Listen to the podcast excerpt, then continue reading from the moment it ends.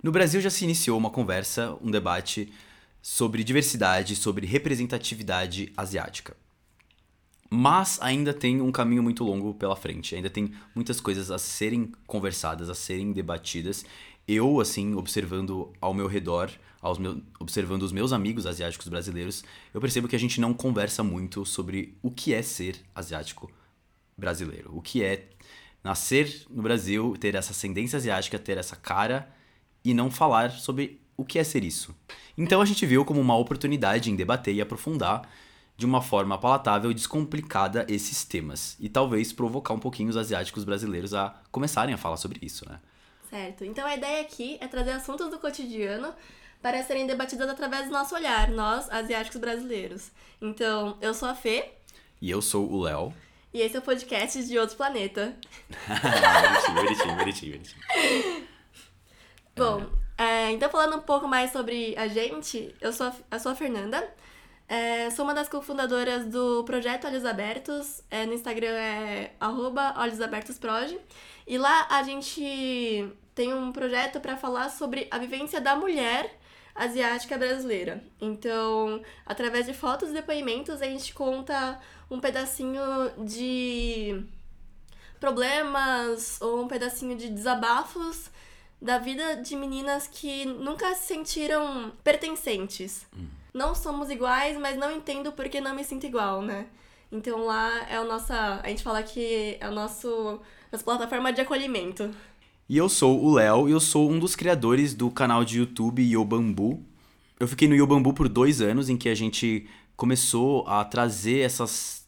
em que a gente começou a trazer a temática de ser asiático brasileiro é, de uma forma bastante divertida e fácil de ser compreendida. A gente fez muitos vídeos de humor, a gente falava, a gente fala de for, a gente falava de formas bastante uh, acessíveis aos asiáticos e ao público em geral sobre essas questões asiáticas.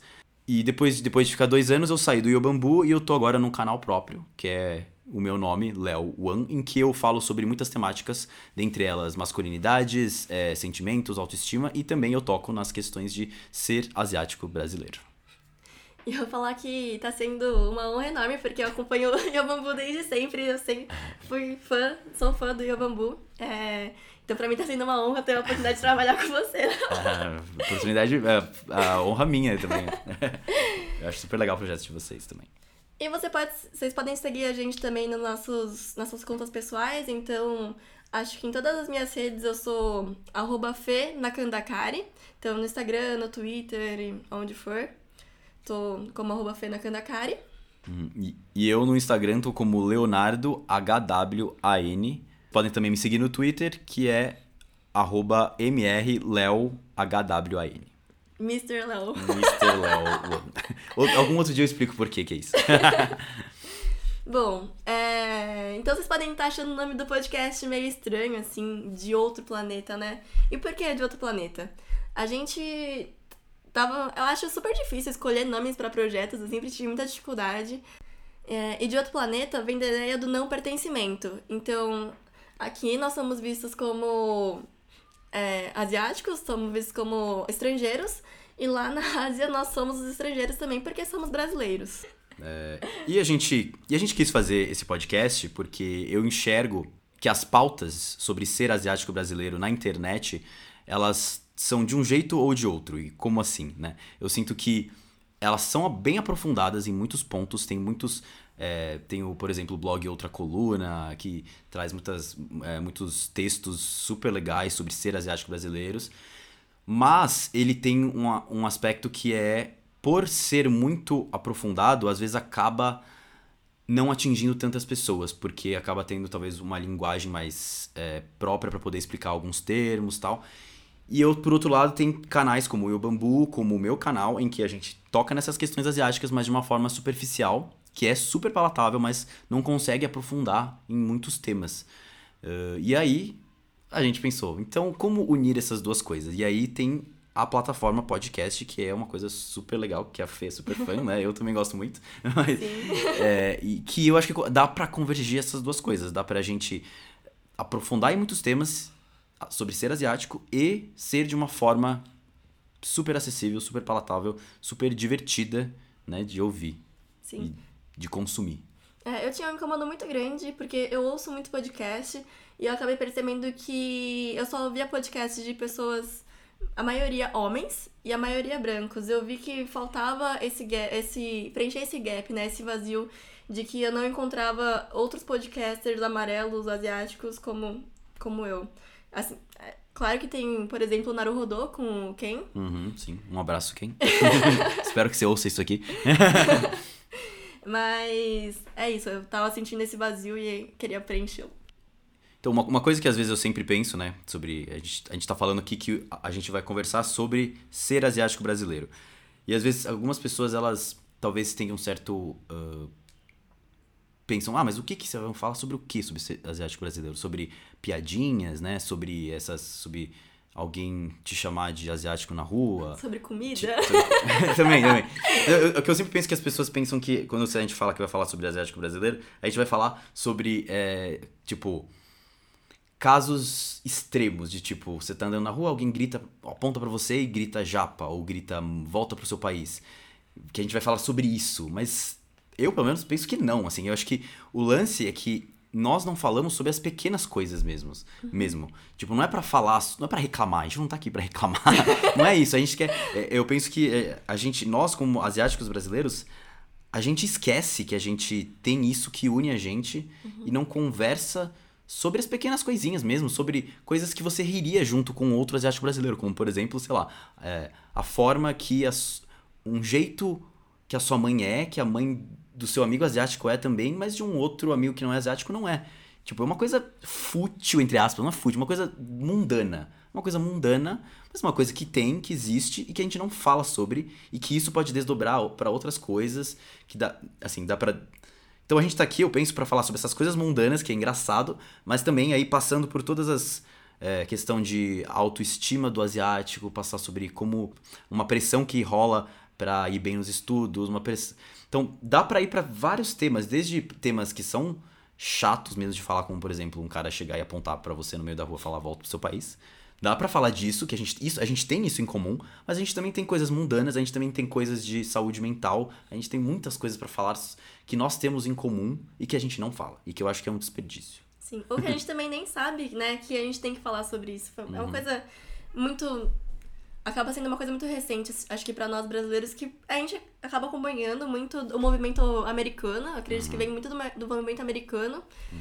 e que a gente se espelha muito, mas claro que a gente tem toda uma visão latina, né? Mas, mais brasileira mesmo para tratar. Então, não é só a questão realmente da agressão, é a questão do que nos une e do que também nos faz parte, do que nos faz brasileiros também. Uhum. Sim.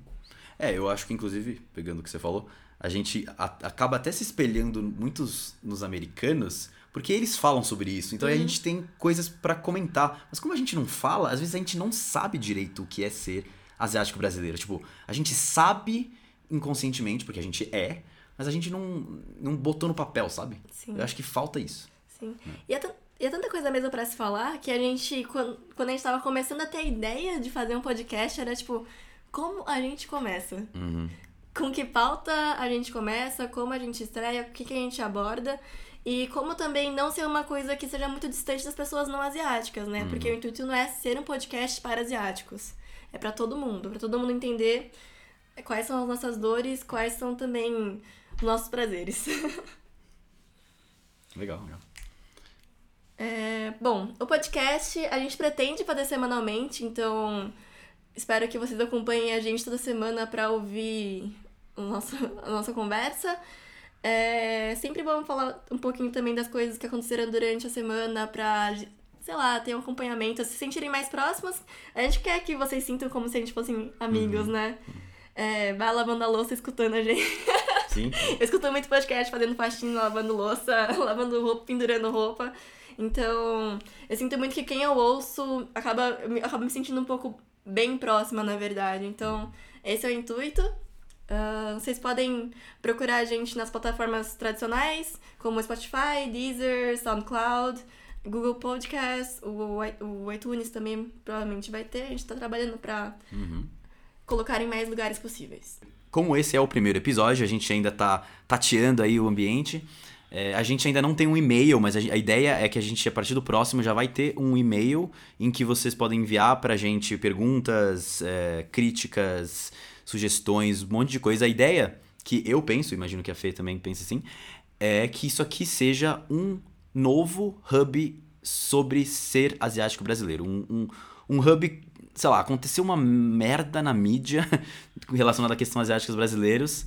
Vocês olhem para cá e a gente vai estar tá falando disso não é? Sim. Ou sim. então querem saber a nossa opinião, a opinião, querem saber a opinião sobre alguma coisa que tá rolando, sobre um novo filme com representatividade asiática. A gente vai estar tá aqui para falar sobre o que a gente acha disso e ajudar a construir, ajudar a formar opiniões, ajudar a construir um debate e gerar uma discussão mesmo. E desconstruir também.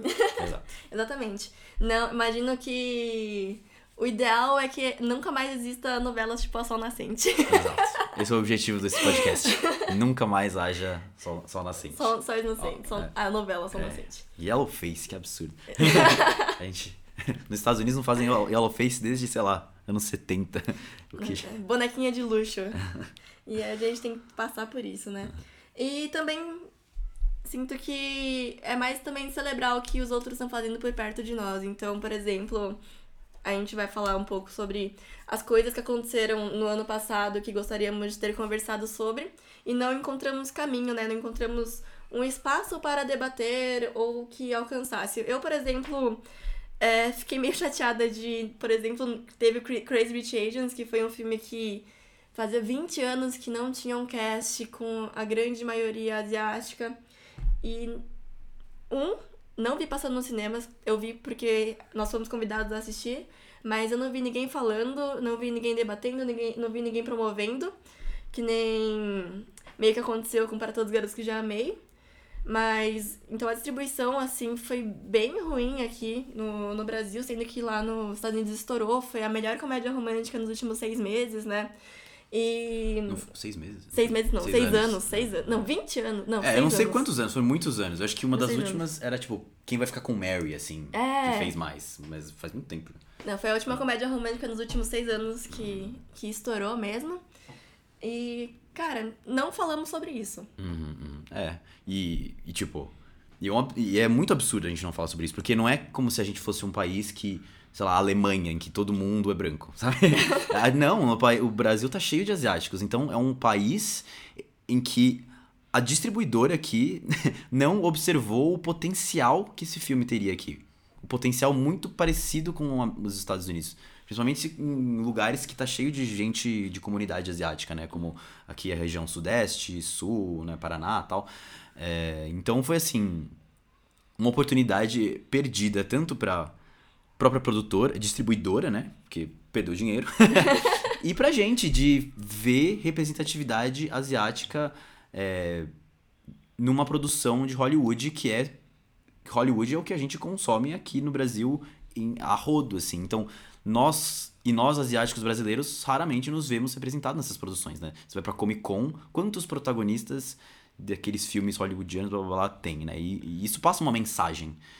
E aí ter um filme como Crazy Rich Asians teria sido uma vitória tremenda, assim, uma não vitória, né, mas, mas seria uma, sei lá, um sentimento de pertencer, uhum. né, um sentimento de, de eu faço parte também dessa cultura mundial, né? Uhum.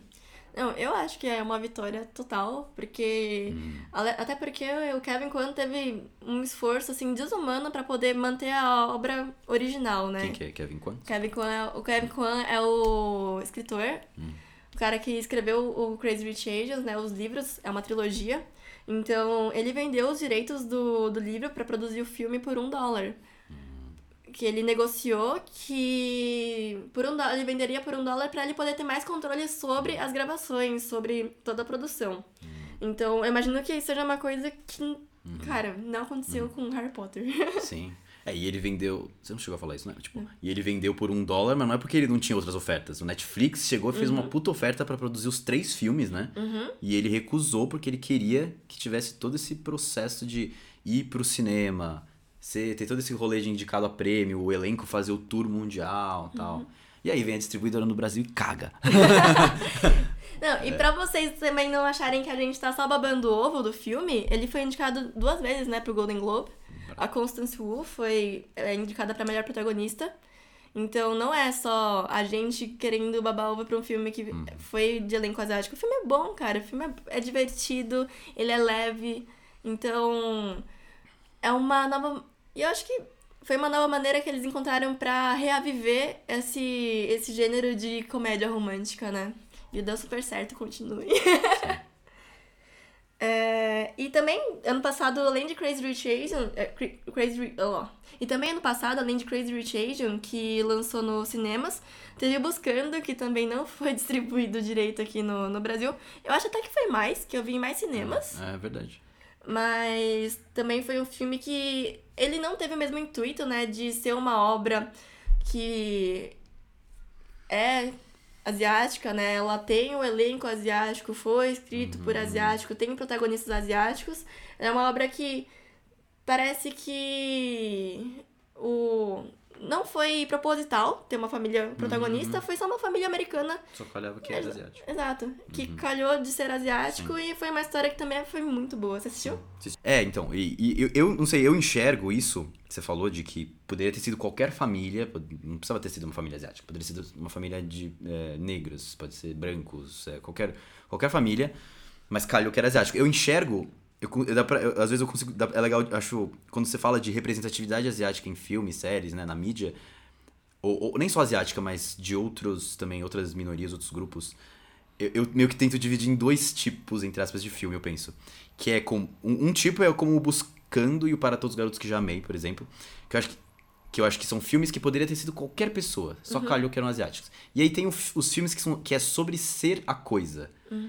E eu acho que esses dois filmes, esses dois tipos são importantes. Então, por exemplo, Crazy Rich Asians eu acho que é sobre ser asiático brasileiro. Você tem a história da Constance Wu, né? Que ela é a Rachel. E ela é uma americana com cara de chinesa, como ela fala no próprio filme. E aí ela vai pra Ásia e tem esse choque cultural, mas aí, peraí, eu tenho essa cara, mas eu sou americana, mas aqui eu também não sou asiático. Então é sobre ser asiático, assim como é, falando do, do comunidade negra, sei lá, Pantera Negra. É sobre ser negro. Não dá pra você, sabe? é- Só que aí ao mesmo tempo você tem, sei lá, você tem aí você tem outro tipo de filme, que é aí eu buscando para todos os garotos de Amei, que eu acho que é importante também você colocar um personagem, poderia ser qualquer um, mas olha, ele é asiático. E não, não se fala sobre isso. Eu acho que essas duas coisas são importantes, eu acho. É, então, pra mim, assistir esses dois tipos de, de filmes é diferente porque eu vejo que a representatividade, né, eu me associo dos dois jeitos diferentes também. Então, não é só um- uma, uma face em que eu me sinto representada. Então, por exemplo, a Lana, ela. A Lana do. Que ela, que ela tem outro nome, né? Lana ou atriz, né? A Lana é atriz. O Para Todos os Garotos que Já Amei é, fala sobre o primeiro amor do colégio, fala sobre amor no, no colégio.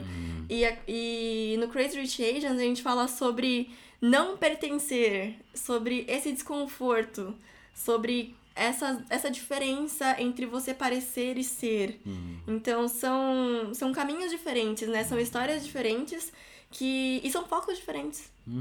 Isso é importante, porque a gente não é uma, uma coisa plana. Somos personagens complexos, assim como Ah.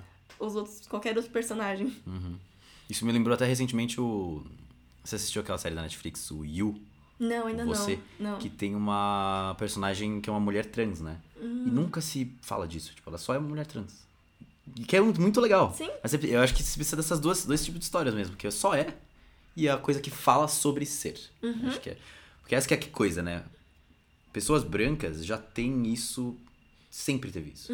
Tem filmes que falam sobre ser branco, aí o branco pode ser qualquer coisa, pode ser ele pode ser ele pode ser o cara chato, o cara legal, pode ser gordo, pode ser magro, pode ser um super-herói, ele pode ser tímido, pode ser bagunceiro, vilão, herói, tudo. As, as outros, os outros, branco, hétero, homem, geralmente, homem. O padrão, O padrão, sim. é, cis. É, e enquanto a gente, as outras minorias estão nesse processo aí de, de começar. Eu, eu acho que num mundo lá no futuro, sim, a gente só vai ter papéis em que a pessoa só é. Mas a gente tá num momento em que a gente precisa discutir sobre o que é ser, né? Porque isso, eu, eu- eu ouço isso muitas vezes da galera padrão, assim, branco e tal, que fala, não, mas por que que tem esses filmes em que precisa falar sobre ser negro, falar sobre ser LGBT. Uhum. Porque a pessoa só não é, todo mundo é igual. Sabe esse, esse discurso? Eu ouço Exato. muito. Eu não, eu não sou. Eu não, eu, eu não sou gay, eu não preciso falar que eu não sou gay, que eu sou hétero, né? então, tipo, a- É. a pessoas falando assim, não entendo a necessidade que os gays têm de se reafirmar. Porque eu não tenho que ficar falando que eu sou hétero, mas é claro que você não tem que falar que você é hétero. As pessoas já, já pressupõem que você seja. Uhum, uhum. Sim. Então, a gente precisa sim falar quem somos, o que somos, porque as pessoas precisam meio. As, pessoas- as pessoas precisam se identificar. Então, se não tem é, filmes que falam sobre a vivência de asiático, asiáticos, asiáticos amarelo também na questão, as pessoas não conseguem perceber os próprios corpos, elas não conseguem entender a própria história. Sim, sim. Então é muito de se identificar para entender o porquê que você passa por isso, porque você é assim, porque as pessoas te tratam desse jeito, né? Então não só para entender você mesmo, entender o que, o que os outros veem de você. E aí que eu, eu consigo eu linko bastante com uma crítica que eu tenho, que eu ainda quero fazer um vídeo sobre isso, que é sobre os asiáticos brasileiros, que eu acho que os asiáticos brasileiros, eles não sabem quem eles são, assim. Precisa muito, por isso que precisa muito no Brasil falar sobre ser asiático brasileiro, porque o asiático brasileiro não só ele não percebe, não se percebe como asiático brasileiro, mas ele se recusa a perceber, eu ainda sinto. Tipo, é, é muito assim, eu, eu tenho uma mega crítica. O, o título do vídeo ia ser assim, ia ser tipo, asiático brasileiro é tudo covarde. Porque, sabe, tem covardia. É covardia isso, é covardia porque vocês estão. Vocês estão, né? Nossa, a gente tá, né? É, A gente tá numa posição de privilégio ali e, e tá com medo de sair nessa posição de privilégio e assumir que você não é branco porque vai perder os privilégios. Talvez seja mais difícil você, sei lá, se entrosar com um amiguinho. Tipo, porque era legal, o amiguinho te zoava, aí você se zoava junto, e aí todo mundo ria. Agora, o amiguinho te zoar e você falar, não, isso não é legal, precisa de coragem. Você precisa pegar e botar o pé, assim, botar o pé no chão e falar isso. É, e é isso, o título desse vídeo vai ser Asiático Brasileiro é tudo covarde. Eu, não, eu acho que tem dois lados que, tipo, cara. eu tô exagerando, tá? Tem os dois lados disso, né? Claro que tem essa intenção de manutenção do privilégio, que é uma coisa que eu fiquei chocada nas eleições, do tipo, as pessoas realmente não enxergam só a própria história, não enxergam que são minoria, não enxergam que as pessoas te veem diferente, vão te tratar diferente, mas tem a parte também da ingenuidade, porque se ninguém falasse pra mim que eu sou asiática, eu ia achar que eu sou branca. Hum, tem, tem Porque, razão. é, porque por muito tempo eu me via como branca. Eu frequentei lugares que brancos frequentavam. Eu tive uma educação que a maioria da minha sala era branca. Eu tive oportunidades, privilégios iguais aos dos brancos. Não idêntico, porque, claro, eu não me via assim, mas eles me viam diferente. Mas que eu, realmente, assim, se ninguém me desse, me segurasse minha mãe, virasse e falasse, cara, Olha, você tem que entender quem você é, entender como as pessoas te veem, entender por que, que, você, que as pessoas te tratam assim, porque você sim é diferente. É, é um, foi um processo de, de crescimento e amadurecimento, né? Eu acho que me deixou mais atenta do, do ao meu redor, assim, é comigo mesmo. Como eu trato as pessoas e como elas me tratam. Faz sentido. Eu, eu acho que o, o asiático brasileiro talvez não é aquele covarde. Ele. ele- é, eu acho que ele tem, é, rola um, um. Ouvir, ouvir, assim, né? Talvez ouvir um pouquinho o que outras pessoas têm a dizer. Não, você tem razão. Rola. é preciso. Eu, eu também, né? Tipo, fui.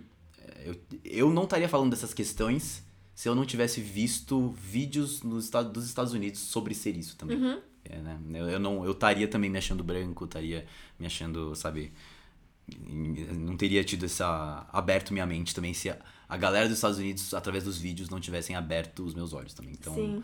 então sim, é. Eu acho que é, é, e acho que é um, um dos uma das é como a gente enxerga um, po- um pouco esse podcast também, né? Acho Sim. que abrir esses olhos talvez de algumas pessoas, é, fazendo uma menção ao seu ao seu ao seu olhos abertos, né? ao, ao, Instagram aqui da, da Fê.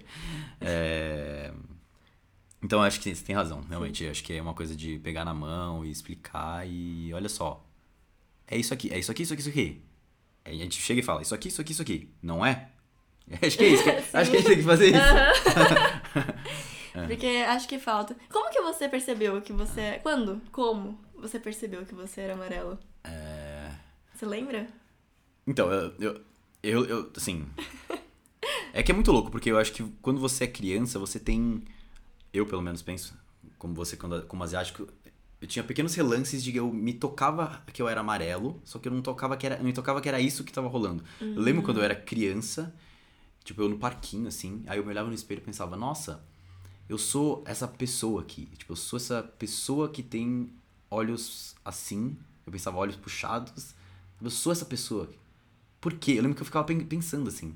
Tipo, não é uma coisa ruim ou mal. Não é que eu ficava, nossa, você é assim de uma forma ruim ou boa. Era só, tipo, nossa, eu sou essa pessoa. Tipo, sei lá, Deus ou o universo, que seja, fez você essa pessoa. Que, que louco, né? Eu, eu lembro que eu pensava umas coisas assim quando era criança. Mas eu acho que isso foi um pequeno glimpse, assim, de como, né, a gente é, a gente é essa coisa, a gente é asiático e, e isso vai te... Isso tá na sua vida. Não importa quem você... Não importa como você lidou com isso. E aí eu tomei consciência, né, que eu sou asiático. Foi... Foi primeiro através dos vídeos que eu vi na internet. Eu vi muito vídeo do Wong Fu Productions. Isso daí abriu bastante meus olhos. De tipo, nossa, realmente, né? É, mas foi quando eu participei... Eu sempre falo que essa foi uma das razões de eu criar o Yo Bambu a ideia do Bambu. Eu participei de, um, de uma palestra da Ancine, em que eles trouxeram uns dados sobre as diferentes etnias do audiovisual brasileiro. E aí, presenças de etnias, né? Então, seriam os atores, né? Não atrás da câmera. E aí era tipo um gráfico lá e brancos era um número absurdo. Aí negros diminuía bastante. E aí, mais ou menos, eu não lembro exatamente o número, mas acho que era tipo 3,7 era amarelos, indígenas e outros. Uhum. E aí eu olhei aquele e falei, nossa, eu sou amarelo. E aí 3,7%. Já tá no meio de um monte de outras. Já botaram num bolo ali, né? E, e, e aí eu pensei, nossa, mas. E, e, eu não conseguia pensar num exemplo que fosse representasse a minha vida mesmo. Tipo, que não fosse estereotipado, não fosse o cara que usa kimono para dormir, sabe, na novela. Sim. Então eu pensava, desses 3,7%, ainda deve ser metade ou mais estereotipado pra cacete. E aí eu comecei a ir atrás e aí eu comecei a me perceber realmente. Aí eu comecei a reavaliar várias coisas na minha vida, tipo como eu me zoava para ser por ser asiático pros outros só para me encaixar, sabe? Tipo, eu zoava tanto um monte de coisa a meu respeito para poder me encaixar e aí era uma forma de eu rir de mim mesmo para me enturmar, tal. E aí eu comecei a repensar muitas coisas da minha vida. E aí que eu percebi. E aí fazendo os vídeos mesmo, e para fazendo eh, os meus vídeos do YouTube, muita gente às vezes comenta: "Nossa, mas como você sabe dessas coisas todas?" tal como você se tocou, eu falei, eu falo, né? Eu, eu não sei. Eu aprendi fazendo esse vídeo. então, fazer um vídeo, fazer esse podcast que a gente tá fazendo agora, para mim, é uma forma de eu me entender cada vez mais como amarelo, assim. Sim, legal. E você, e você Fê? eu também muito, eu sinto muito que foi pelo Wong Fu, então eu comecei a perceber que faltavam. Eu assistia muito vídeo de maquiagem, eu gostava, adorava ver vídeo de maquiagem, moda, e eu percebi que, cara, não faz sentido. A maquiagem que, eu, que as outras meninas usam não funciona para mim. É totalmente diferente. Meu olho é diferente, minha cor é diferente. E comecei a procurar outras meninas, outras mulheres que se maquiavam e que eram asiáticas também. Então, pegando lá de antigamente a Michelle Fan, pra mim foi uma das mulheres que mais me, inspira me inspiraram. Ela, ela era a maior youtuber de, de beleza, uns anos atrás, uns seis anos atrás. Então, eu comecei por ela, encontrei a Michelle Fan e ela já falava sobre a ascendência dela. Comecei a procurar, então, outros lugares. Então, tinha a From Head to Toe. E ela participou de um curta do Wong Fu. E foi assim que eu descobri que o Wong Fu existia. Uhum. E aí eu comecei a entender. Eles têm vídeos que falam mais sobre isso do que as meninas que trabalhavam com a, a estética e a beleza. E aí, através disso eu comecei a assistir os vídeos, entender a pauta e sentir a falta disso aqui no Brasil também. Então, lá antigamente, assim, e por isso que eu comecei um blog. eu tinha um blog que falava um pouco sobre beleza, ensinava um pouco a maquiar, assim, o que eu fazia. É mesmo? Quantos likes você tinha nesse blog, Fê? É, era um blog meio grande, assim, mas eu comecei porque eu sentia muita falta de não ter outras mulheres que tinham a aparência assim parecida, aparência similar, e eu não sabia me maquiar, e eu gostava e eu só não entendia como fazia e tinha que procurar pessoas que fossem parecidas comigo. Hum. Cursos de automaquiagem pelo YouTube. Hoje eu tenho um pouco de, de preguiça de me arrumar. Mas é, foi assim, foi procurando, sentindo falta. Uhum procurando as mulheres. Essas mulheres participavam de outras coisas, porque também era uma coisa que começou muito antes, né? A falar sobre ser asiático começou uma coisa muito antes nos Estados Unidos. Uhum. E eu acabei indo na, na leva. E aí também assim surgiu o Olhos Abertos. Legal, legal. E você também enxerga, por exemplo, Olhos Abertos como uma forma de você se descobrir, talvez? Assim como. Nossa, com certeza. Eu, ac- eu acho que, por exemplo, a última pauta assim, que a gente tá tendo dentro do grupo é sobre o novo nome. A gente entendeu que Olhos Abertos era um, é um filme. É um filme, é um nome muito amarelo. Tá. Então, quem geralmente tem os, quem tem sofre a piada com os olhos, os olhos puxados são os, os ascendentes, os descendentes de amarelos, né? E a Ásia é muito mais do que os amarelos. Então tem a Ásia marrom e a Ásia amarela. A Ásia marrom, Só contextualizando, às vezes algumas pessoas Claro. talvez não saibam. Amarelo seria o quê, assim? Amarelo seria o leste da, da Ásia. Então, os tradicionais que a gente conhece, como Japão, China, Coreia, Taiwan, e a Ásia marrom seria o Oriente Médio, a Índia. Então, Tá. o, o- e também tirar essa ideia de que a Ásia é um grande Japão, né? Hum, então, sim. isso chama nipocentrismo. Nipocentrismo é quando a gente considera a Ásia um grande Japão. Então, falar assim, abre o olho japonês, Sim. Mas, cara, esse japonês pode ser um chinês? Sim. Isso é uma coisa bem do Brasil, né? Que nos Exato. Estados Unidos rola um sinocentrismo, seria? que Isso, todo mundo isso. acha que é chinês quem tá Aham. nos Estados Unidos. Aqui rola o nipocentrismo, todo mundo Exato. acha. Tipo, eu sou descendente de taiwaneses, minha vida inteira ach- acharam que eu era. Acham que eu sou. Ainda acham, né? Que eu sou japa. Tipo, Uhum. a japa, é japa. Hoje em dia eu sinto que as pessoas ainda colocam China ou Coreia ainda. Mas se eu falo Taiwan, aí eles ficam, nossa, tem outro? Sabe? Exato. aham. Como também se tivessem só esses três, que agora viraram potências, né? Mas nós falávamos sobre isso antes. E a gente percebeu que esse nome era muito amarelo e não contemplava as outras mulheres que nós queríamos trazer pro projeto, que são as mulheres marrons. Então, a gente quer trocar esse nome pra poder abraçar tudo isso. Porque foi, é um processo de desconstrução contínua. A gente vai aprendendo, recebendo crítica, dói. Claro que dói, foram. Passamos por crises e críticas que foram super chatas, assim. Mas que a gente entende que é uma dor necessária. A gente precisa disso pra aprender também. Porque se ninguém tá fazendo, é claro que, que a gente, alguém vai reclamar e alguém vai mostrar pontos pra gente que não víamos, né? Nossa visão também não é é, é limitado. Então, só falando um pouquinho mais dos filmes que a gente falou lá atrás, o Para Todos os Garotos que Já Amei é um filme baseado em um livro, tem na Netflix, tá facinho de assistir. É, é uma, a história é sobre uma adolescente que tá no, no high school, né, no ensino médio, e é uma comédia romântica bem levinha, bem adolescente. O Crazy Rich Asians foi aquele filme estrondoso, hollywoodiano, que fala sobre asiáticos podres de ricos, que são realmente podres de ricos. E o Buscando, que é uma um investigativo, né? Mais investigativo policial, fala, mais, fala bastante da relação pai-filha. E, cara, é muito bom. Uma coisa, rapidinho, só puxando do Para Todos os Garotos que já amei, que eu gostei muito que esse filme acabou trazendo, é que pra mim esse filme acabou com o discurso de ah não, eu fiz whitewashing aqui na personagem asiática, botei uma mina branca pra dar porque senão não, não vai trazer público. Bilheteria. Pra mim acabou com isso, porque esse filme fez maior sucesso no Netflix. E sabe, tipo, Netflix é um lugar que assim, se você não quer ver isso, você não precisa ver, você vai pro outro. E as pessoas quiseram ver. E tem uma protagonista asiática. E fez muito sucesso. Então, pra mim, esse filme mostrou isso. Tipo, não tem essa desculpa. Ah, não, é whitewashing pra, por causa de bilheteria. Não, não faz sentido.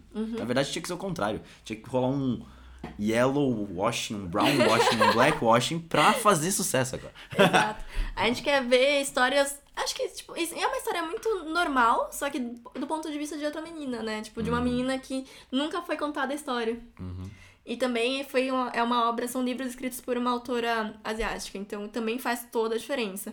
Então não é qualquer representatividade que importa, é to, é, tipo, não é todo tipo de representatividade, é representatividade assertiva, é uma representatividade que faça jus à nossa história, né? Não seja estereotipada. Sim, sim.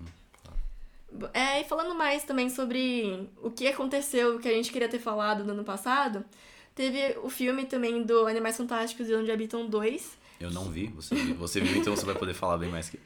Eu vi, eu fiquei assim, muito decepcionada, porque. É, exato, e eu também fiquei decepcionada por ninguém ter falado, não ter visto alguém falando no Brasil sobre a Nagini. Então, existe uma, uma mulher que ela interpretou a Nagini, que era a cobra do Voldemort, isso antes dela ser a cobra do Voldemort. Não quero dar muitos spoilers também. mas também não é um filme muito bom.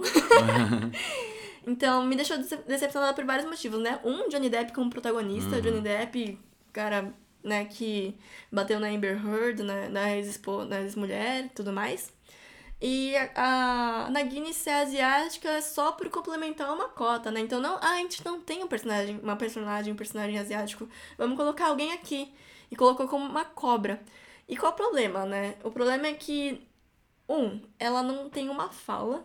Ela deve ter três falas durante o filme, então ela é completamente muda. Ela era do circo, ela era, um, ela era uma. Uma. Como fala?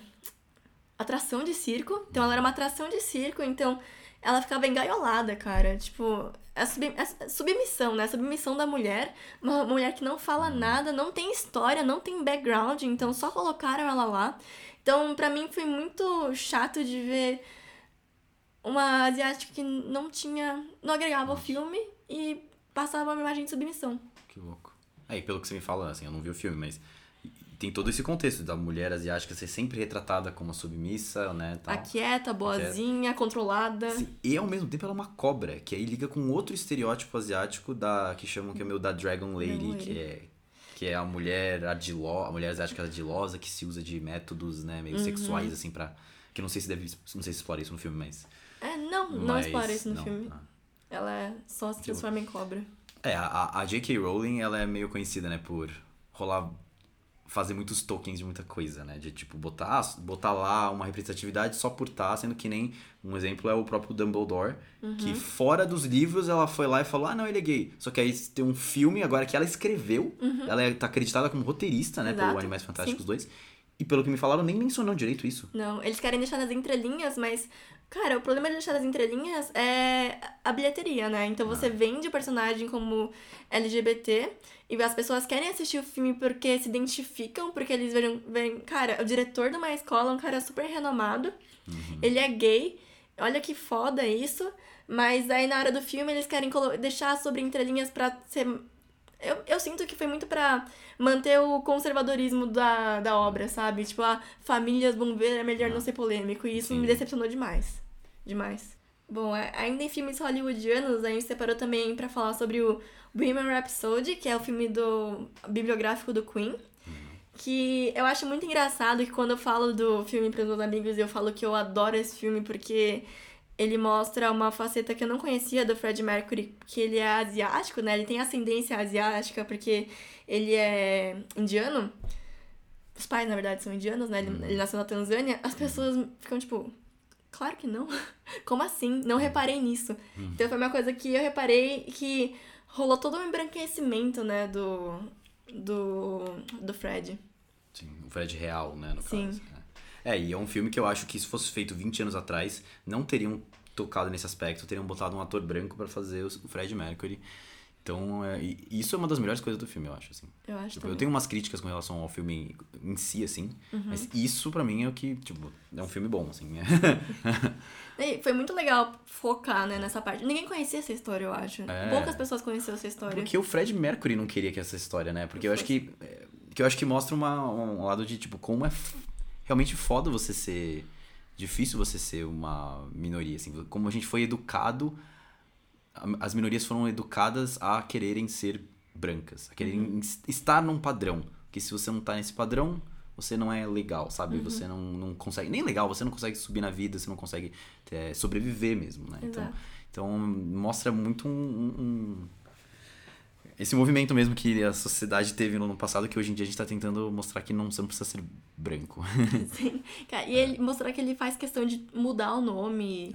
Sim, e ele muda muita coisa pra não parecer. Não parecer. Não, tipo, não se pare, parecer mais branco. É uma coisa que, pra mim, foi muito chocante. Só que parece que pros outros, pras outras pessoas que assistiram, elas nem. Não, não é que não repararam, mas pra elas não foi tão chocante quanto foi pra mim. Parece que fez sentido pra elas, assim, É. sabe? Teve um sentido. Nossa, que louco, isso é verdade, não pensei. Sim, então pra mim foi, cara, como assim vocês acharam, tipo, isso ok? Vocês não falam, vão falar sobre isso? É uma coisa que, pra mim, foi completamente chocante. Descobrir que ele era asiático e descobrir que ele se forçou tanto a, a parecer branco, né? Até mudar de nome. É louco isso, né? Sim. Um filme muito legal que rolou de, com representatividade asiática foi o Bao, que é o curta da Pixar, que passou antes dos Incríveis 2, que é um filme muito legal, que foi dirigido por uma asiática americana que, que já trabalhou em outras animações, aí deram essa oportunidade para ela dirigir esse curta, e ela vai dirigir um longa, que eu esqueci o nome que vai ser, mas ela vai dirigir um longa para 2020, assim. E é muito legal a história de uma mãe que tem um. Como que eu não dou spoiler, na verdade, né? É porque posso dar spoiler, é rola uns spoilers se eu falar. Sim. Mas é basicamente a história de uma, da relação de uma mãe e a dor de uma mãe ao se ver perder, ao ver que o filho tá crescendo. Uhum. Né? Basicamente uma, a dor natural que eu acredito que muitos pais passam. E, e os filhos passam também, né? De certa forma, ter que sair da, do, do, do, do como chama? Das asas dos pais ali. Uhum. É, e é muito legal, porque eu acho que ao mesmo tempo que.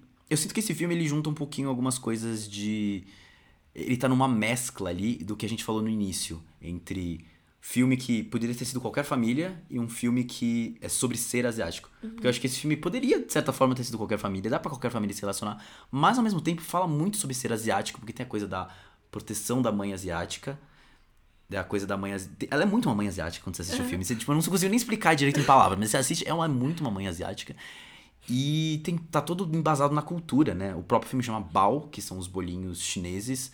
É, você vê que se passa nos Estados Unidos, mas ali é, é uma casa asiática americana. Uma casa que, ao mesmo tempo que tem coisas americanas, é, sabe, do, do país dos Estados Unidos ali, tem coisas também chinesas que passa, hoje que é se tornou coisas para mim americanas, né? Tipo, a minha casa, tipo, é assim, é, eu via muito a minha casa na casa da personagem do Bao então, eu gostei. É um filme muito bom, assim. É um filme muito redondinho, né? Uhum. Vou falar uma coisa é. que a primeira vez que eu assisti, eu acho que eu não entendi direito. A gente viu junto esse filme. É? Ah, não, não, não, não foi. Não, foi não. não, foi não. É que eu vi, é que eu vi no. Você pode, pode cortar. Mas é que eu vi no, no, no, no Shell com ah. outra amiga minha. Ah. Daí eu me confundi. que tipo, eu acho que a primeira vez que eu vi eu não entendi direito. Ah, é? uhum. Eu fiquei um pouco perdida. Porque eu não tinha entendido que aquilo era mãe e aquilo era um filho. e muita gente não entendeu. E eu fiquei. É mesmo? É, eu me senti meio humilhada. por não ter entendido. Porque eu assisti com a minha mãe. Ah, é? e, achei, e aí, tipo, e ela super num momento assim, super emotivo, e eu, tipo. A sua mãe entendeu. É, eu acho que sim. e eu fiquei, tipo, ah, bonitinho, legal. E no fim, assim, deu pra entender que era um filho. Mas eu demorei para entender. Eu, tipo, eu só entendi assim no finalzão do, do curta. E aí eu me senti meio humilhada. Mas depois eu descobri no Twitter que muita gente também não entendeu. E aí eu falei, tudo bem, não foi só eu. É bom sentir que você não é a única pessoa é. que. que deixa a coisa passar, né? Mas realmente é muito bom, é muito fofo depois que você entende. É depois que você entende sobre o que, que tá acontecendo lá. É, é bem fofa. É isso que é legal dos filmes da Pixar, né? Eles, assim, é, não te trata como burro, sabe? Uhum. Isso é bom, acho bom. Faz você pensar, assim, né? É. Ah, todo curta tem um, alguma mensagem, alguma moral é. por trás, né? É meio uma fábula, assim. Sim. Bom, e outra coisa, acho que a gente tem que celebrar que aconteceu no passado, na verdade não só no passado, mas começou em 2017, foi a Malhação uhum. que a Ana Ricari protagonizou. Sim. E ah, a gente teve o prazer de conhecê-la, né? Hum. Então, o Léo conheceu.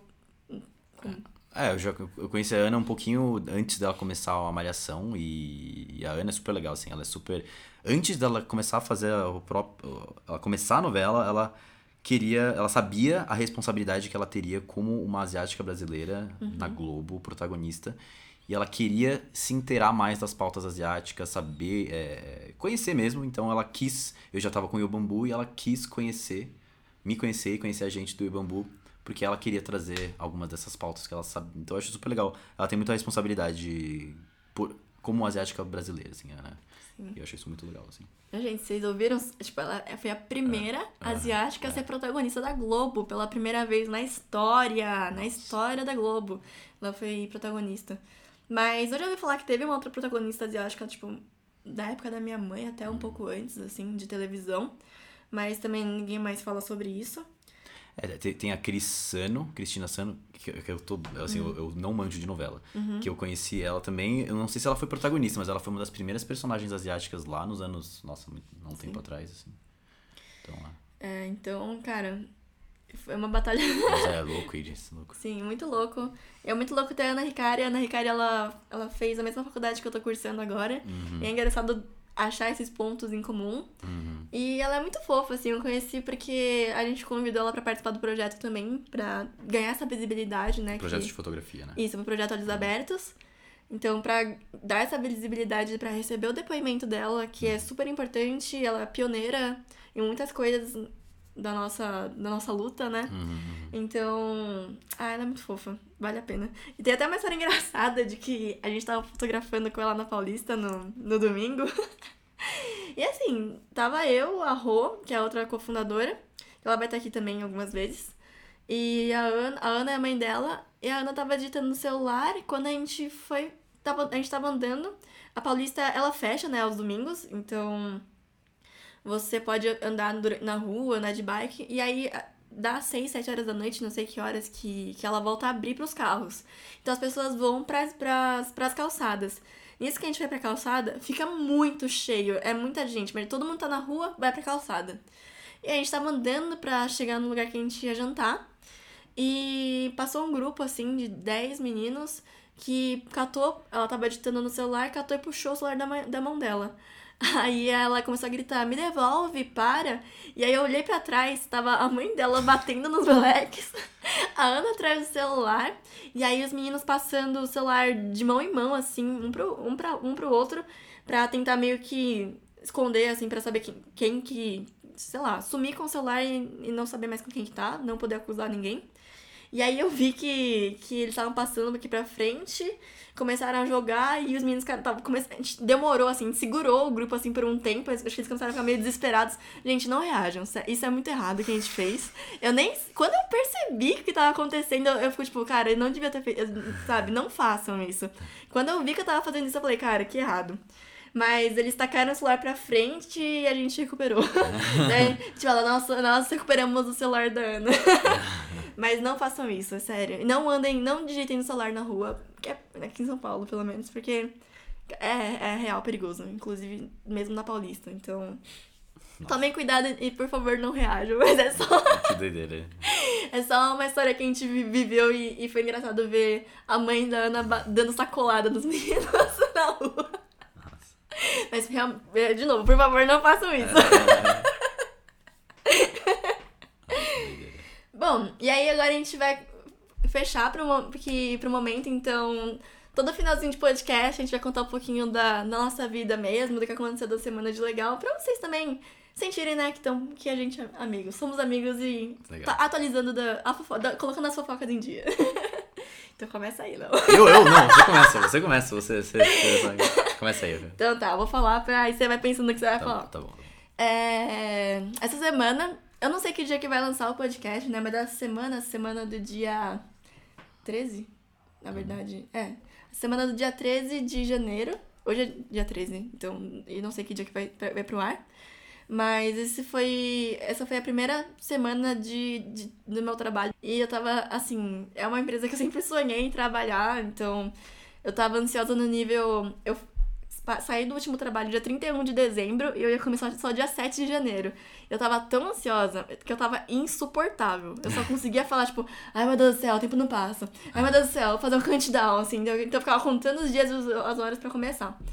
E é pra trabalhar mesmo. vocês terem uma noção. E aí eu falei, não, não dá, eu vou ter que fazer alguma coisa. Daí eu comprei passagem pra, pra Curitiba, tipo, dia 30 de dezembro, porque eu sabia que eu ia estar insuportável a primeira semana de janeiro. Foi por isso que você foi pra Foi Curitiba? por isso que eu fui pra Curitiba. É. Eu fui pra Curitiba. É. Mas foi super legal, porque aí eu acabei soltando, é, mandando stories no projeto, perguntando se tinham meninas que queriam fotografar e conversar lá, passar um tempo comigo.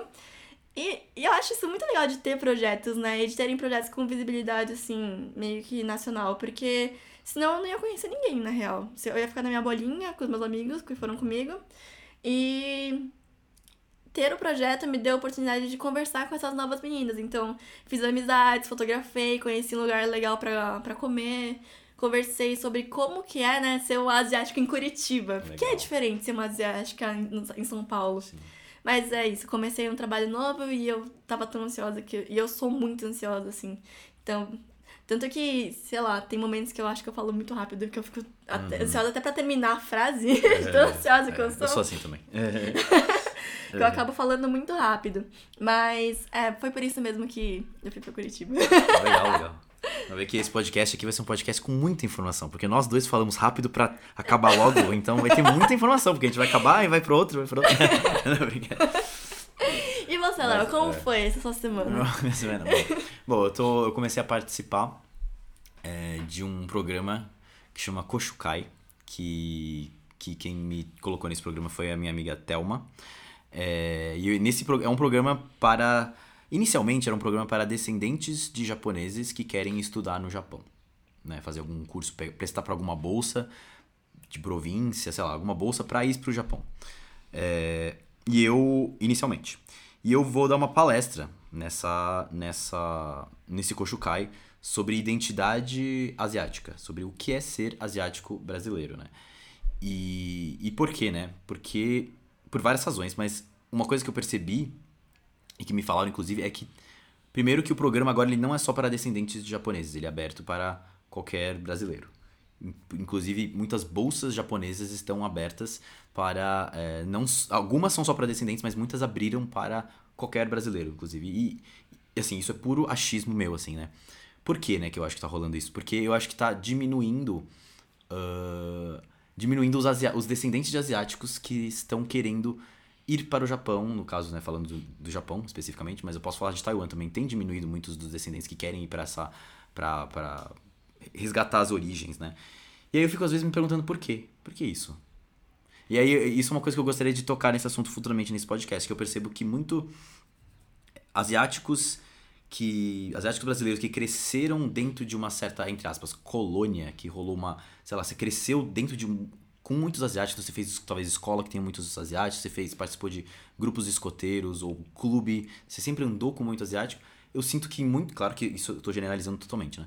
Muitos desses asiáticos acabam um pouco se afastando é, dessa coisa, não, não quero andar só com asiático, eu quero ter amigos não asiáticos.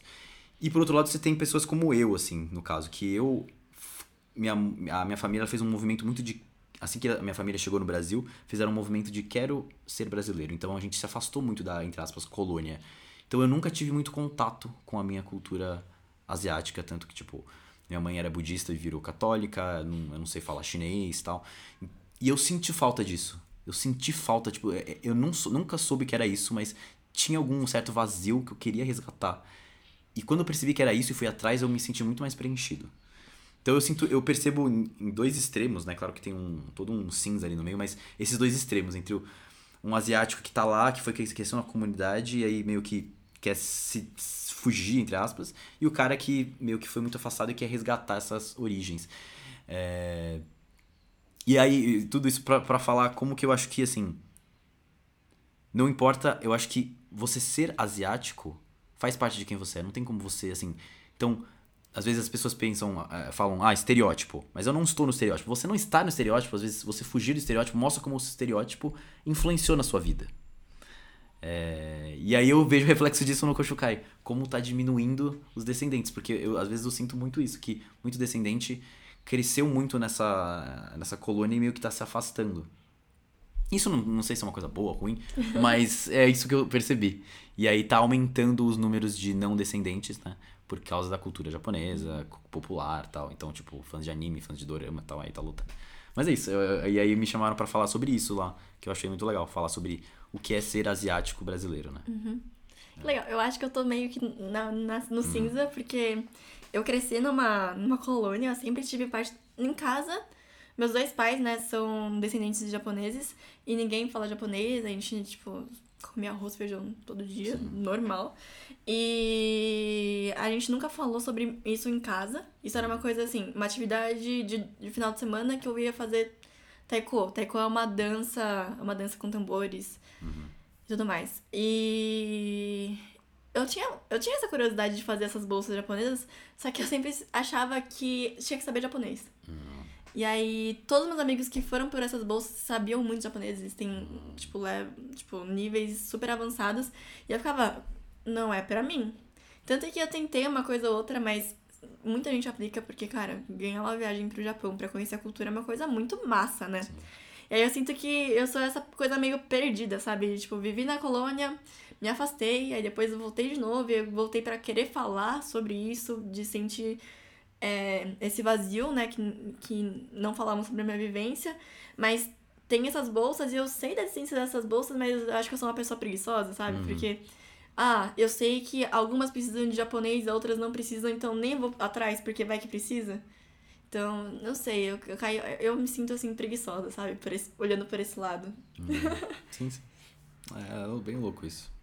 Sim. Eu ia falar de mim, mas eu já, já falei de mim.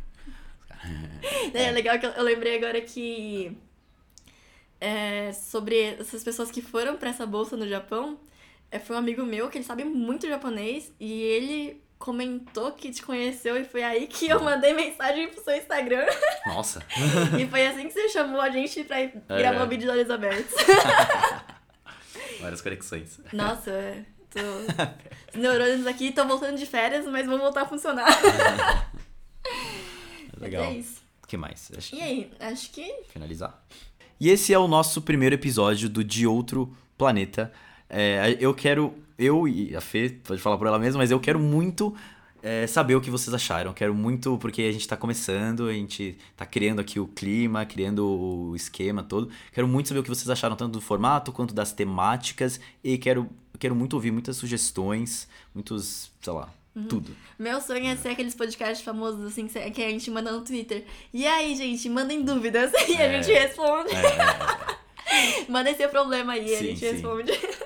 E assim, é, a gente não criou o e-mail ainda, mas provavelmente quando tiver postado esse, esse, esse podcast já vai ter um e-mail que vai estar numa descrição aí. Tem descrição, né, nos podcasts. Tem. Então a gente vai colocar na descrição, você pode enviar e-mail pra gente lá, que a gente vai ler. Ou também pode enviar algum direct pra gente, talvez no, no pessoal, mas, mas por favor, falem com a gente. Sim. É, o que- é, e a gente também não tem um formato fixo, né? Então a gente tá tentando. Tudo que, o que for melhor a gente vai fazendo. Sim, sim. Então, queremos trazer convidados, queremos falar sobre Sim. N coisas ainda possíveis. Então, mandem sugestões e ideias também, feedbacks que são muito importantes pra gente crescer junto. É, a gente não falou isso no início, mas a ideia é trazer uns, uns convidados bem bacanas. Então, por exemplo, trazer a Ana Ricari aqui, trazer o Ken. A gente nem falou com essas pessoas ainda, pode ser que eles recusem, mas a ideia é chamar, chamar o Ken Fujioka, né, que tem o Naruhodô. Então, é ch- chamar pessoas bacanas que falam sobre esses temas, que talvez conheçam mais do que a gente sobre muitos assuntos relacionados a isso. Né? Chamar a galera, a, a Kemi do Perigo Amarelo, uma galera assim. Então. Sim, e também debater coisas do dia a dia, mas com o nosso olhar, né? Então, muitas vezes o- que eu sinto é que a gente consome coisas que é uma vista meio padronizada, né? Então, ah, todo mundo falou mal de Animais Fantásticos porque o plot, porque o roteiro é ruim. Mas ninguém falou sobre a Nagini. Então, a gente pode falar que Animais Fantásticos foi meio ruim e da Nagini. É, isso é bem Então, é podcast pra todo mundo mesmo, não é só pra asiáticos. E é isso, certo? Tudo certo. Então, até semana que vem. Então, tchau, gente. Obrigado. Tchau, tchau. Obrigada. Obrigado por ouvir.